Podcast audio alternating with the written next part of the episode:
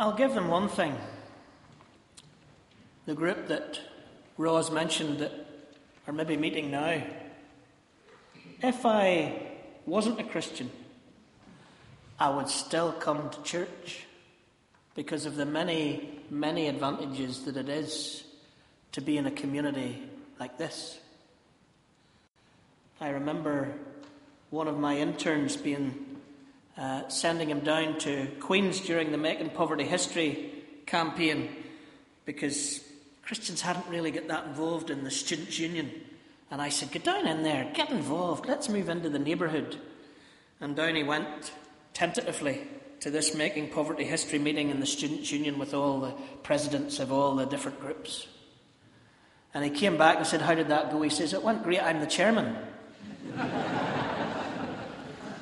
I said, How did that happen? He said, Well, I was the only one that's ever organised anything.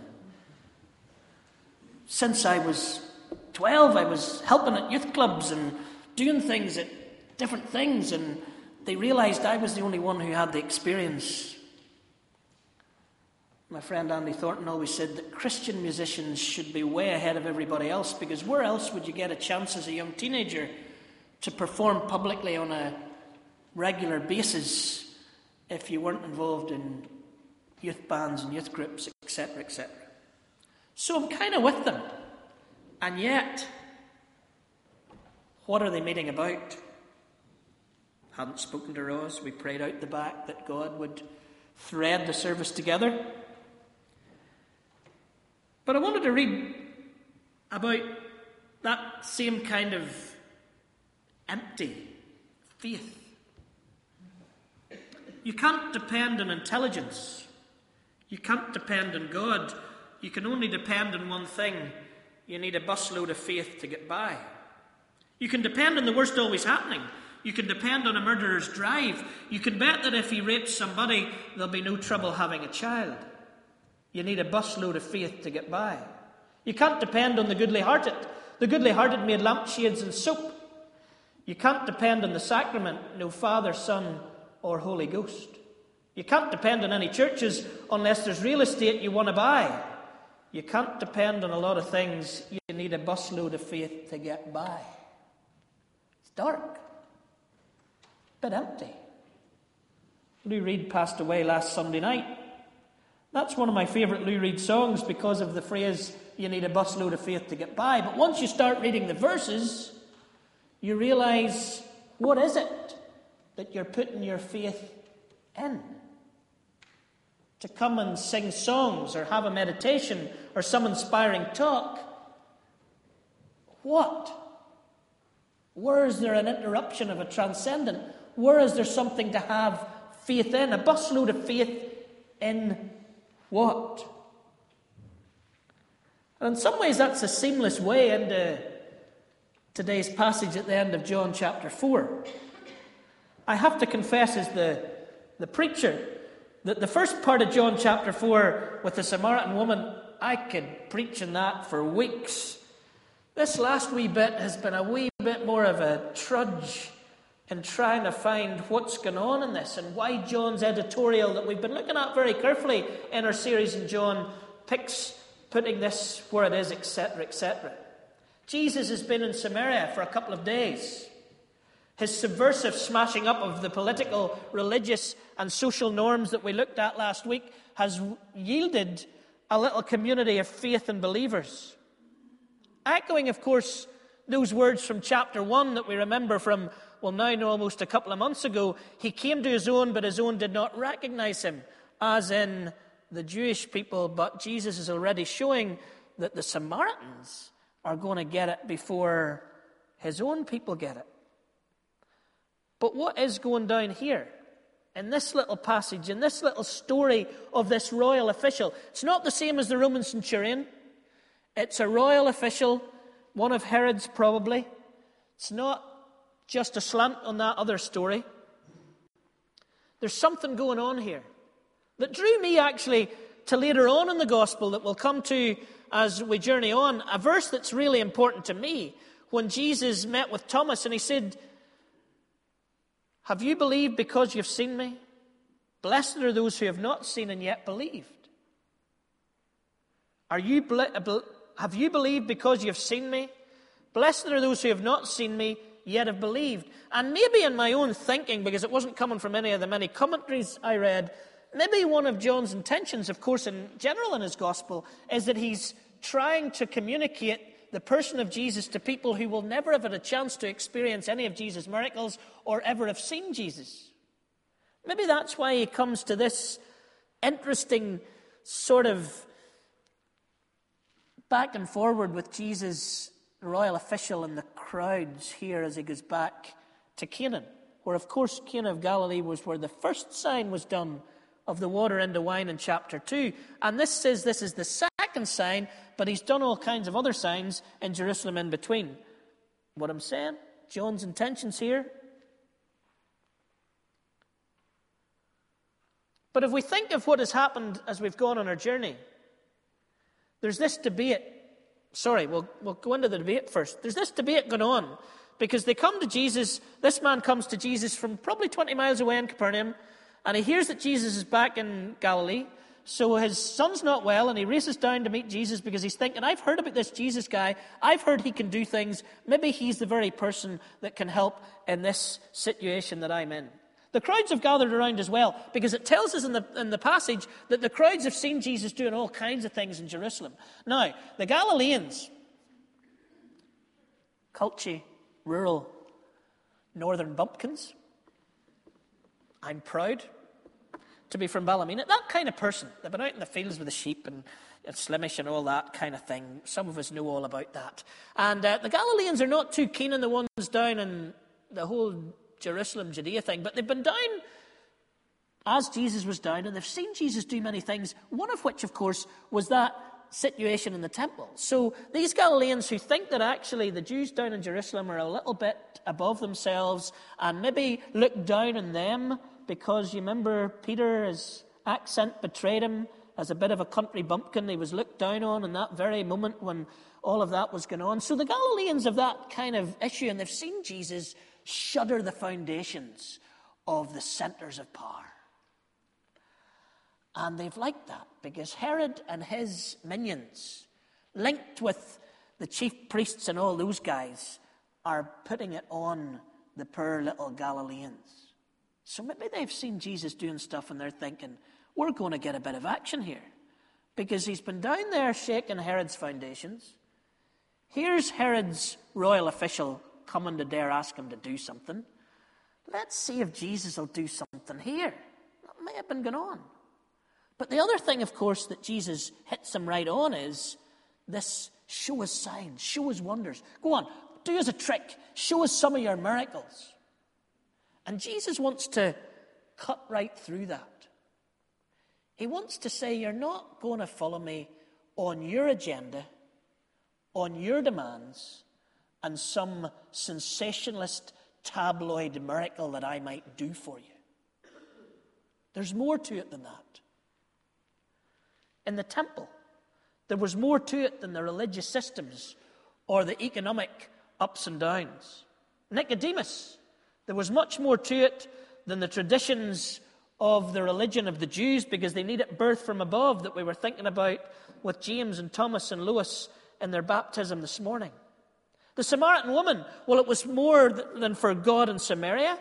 It was for God and His glory alone. And here these Galileans have to get that it's about more than just a miracle worker or somebody who can do spectacular things, because underneath all of those things, temple systems, religious ways, all the different things that people were putting their trust in, Jesus wanted to get them all unwrapped so that they might see just Him. Just Him. What is it we put our faith in? What is it that we trust in? What is it that the Galileans were going to put their trust in? What was it that Herod's royal official was going to put his trust in? What have Thomas, James, and Lewis put their trust in? What have James, Pierce, Sophie, Sarah, and Rachel put their trust in. What is this faith? Do we need a busload of faith? A busload of faith in what? Why are we different than the group that meets without God? What is it that we are going to trust in? The crowd is looking for sensation and miracles. Nancy Gibbs, Time magazine, has said, For the truly faithful, no miracle is necessary. For those who doubt, no miracle is sufficient. Wonderful commentary on this. For the truly faithful, no miracle is necessary. For those who doubt, no miracle is sufficient. When we get past Jesus' rebuff, in keeping with that thing that John does at the wedding as well, it's not my time, woman. Why are you asking me? He seems to rebuff this man again. Unless you people see signs and wonders, he told him. But do you notice? Unless you people see signs and wonders, he told him. This rebuke wasn't just directed, and maybe not directed at all, at the royal official. It was directed at the crowds who were wide eyed waiting for another miracle. Oh, wait, we'd be able to tell our friends what this guy is going to do.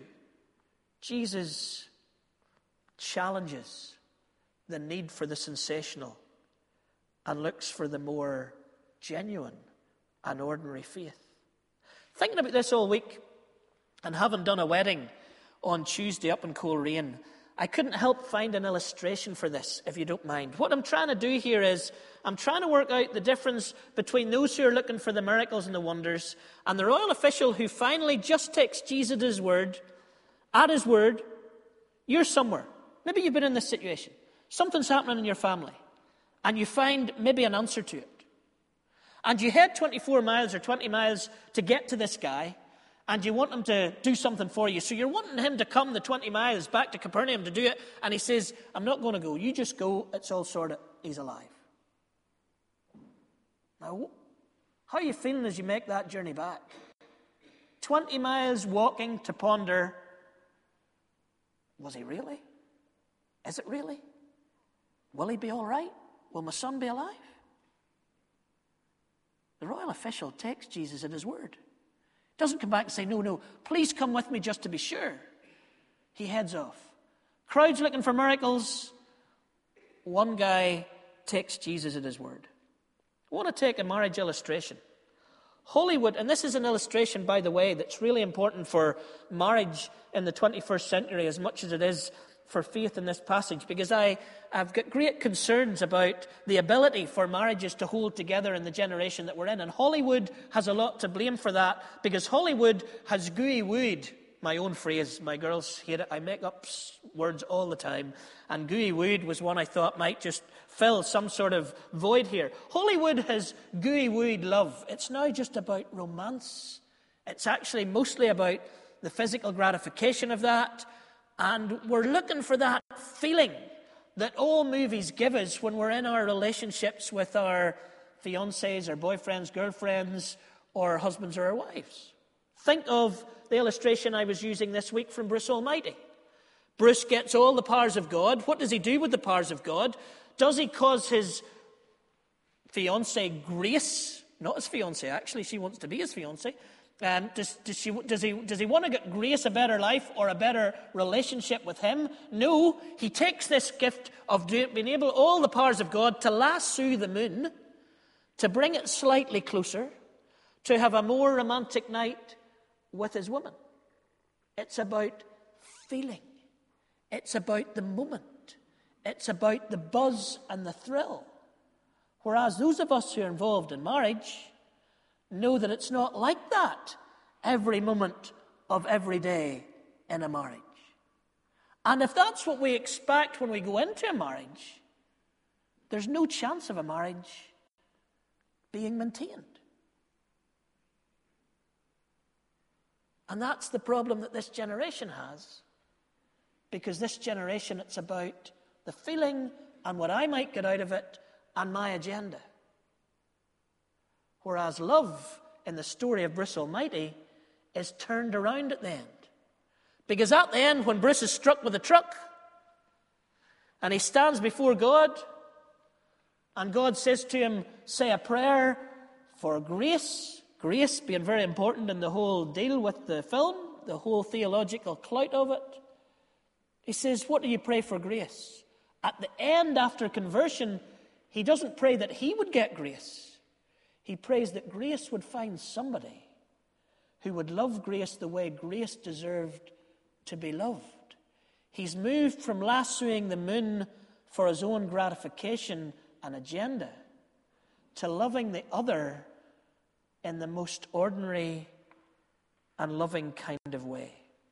So, what does that got to do with this passage? Well, there's many of us who want God to do the miracles.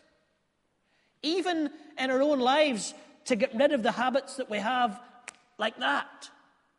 There are many events that will happen even today in Belfast where people will look for that spectacular, immediate impact. Show us, do. Whereas what God's looking for in faith is that more trusting, taking God at His word and living a life that's not about feelings or sensation, but is about commitment, obedience, and trust. A pseudo faith that wants the sensational will need the sensational all the time. A faith that says, in a little bit of bread and a little sip of wine, somehow in these ordinary things, we will be cleansed, refreshed, equipped to live a life of faith. That, to me, is the faith that Jesus is looking for in the passage. And the faith that he finds from the royal official. He just does. The miracle workers are the ones with the agenda. The royal official surrenders to Jesus. That's the way you want to do it. I trust that that's the way it's going to be. And I will just do as you say and go back in that trust. So, as James and Thomas and Lewis are baptized this morning, what are they trusting in? What is their faith in? as James and Pierce and Sarah and Rachel and Sophie come for the first time to this table, what are they trusting in? Is it sensationalism or a God who can do tricks?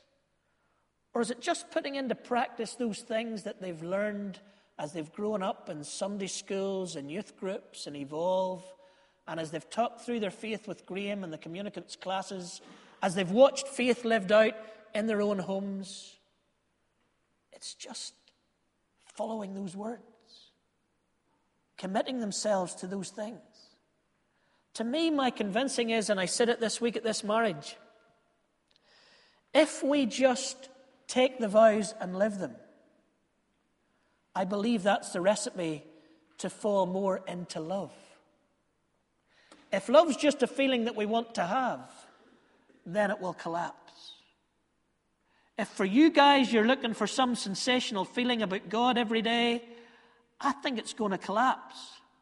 But if you just live out the promises that you took in very ordinary ways to commit to God, then I believe you will, like the royal official, find your faith deepening as God fulfills his part of the promise, interrupts your life with this grace, and helps you to grow in faith to contribute to the world around you.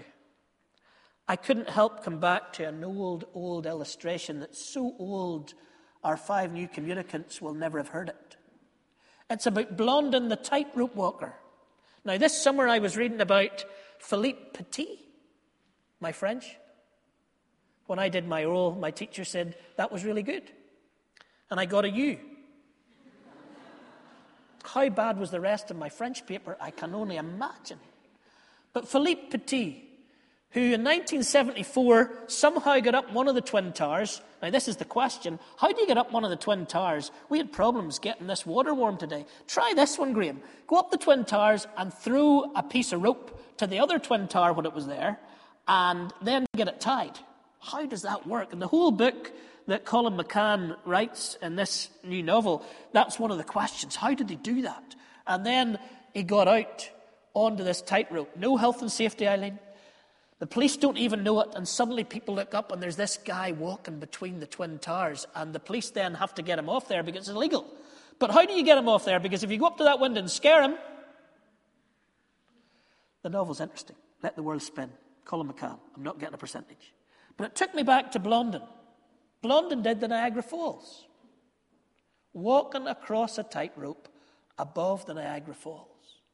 He wheeled a wheelbarrow on a tightrope across above the Niagara Falls. Now, this might then go into evangelical Christian speak, forgive me, but it's a good illustration. Blondin goes right across the Niagara Falls with a wheelbarrow, and the crowds are going crazy because they're American crowds, they like going crazy. And he says, Do you believe Blondin could push this wheelbarrow back across the Niagara Falls in this tightrope? And everybody's going crazy. Of course you could. Do you believe that Blondin could put somebody in the wheelbarrow and push them across the tightrope across Niagara Falls? Yes, of course you could, and you know what's coming. Who's going to get in the wheelbarrow? I think that is what was happening in this scene at the end of John 4. You can do all kinds of miracles, you can do all kinds of things. Well, take me at my word and walk 20 miles back home and it'll be sorted. Somebody get into the wheelbarrow and we don't know what happened to the rest of the crowds. Guys, you have taken these promises and now you're going to come to this bread and this wine and it's a bit like a wheelbarrow. God's saying, Do you believe I can take you in the rest of your journey? Then get in. Be ready for the ride, but trust in me in very ordinary, daily ways. And as you fulfill these vows, I will grow a faith within you that will come to a harvest as you serve this church. Sadly, probably other churches and the rest of the world by keeping these promises that you take. Don't ask and demand from God signs. In God's agenda, follow Him at His word. Let's pray.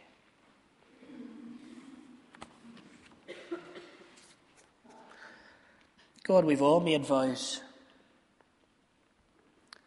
We've made vows at the baptism of our children. We've made vows at our marriage. We've made vows as we've come to membership of churches. We've made vows as we become elders or ministers.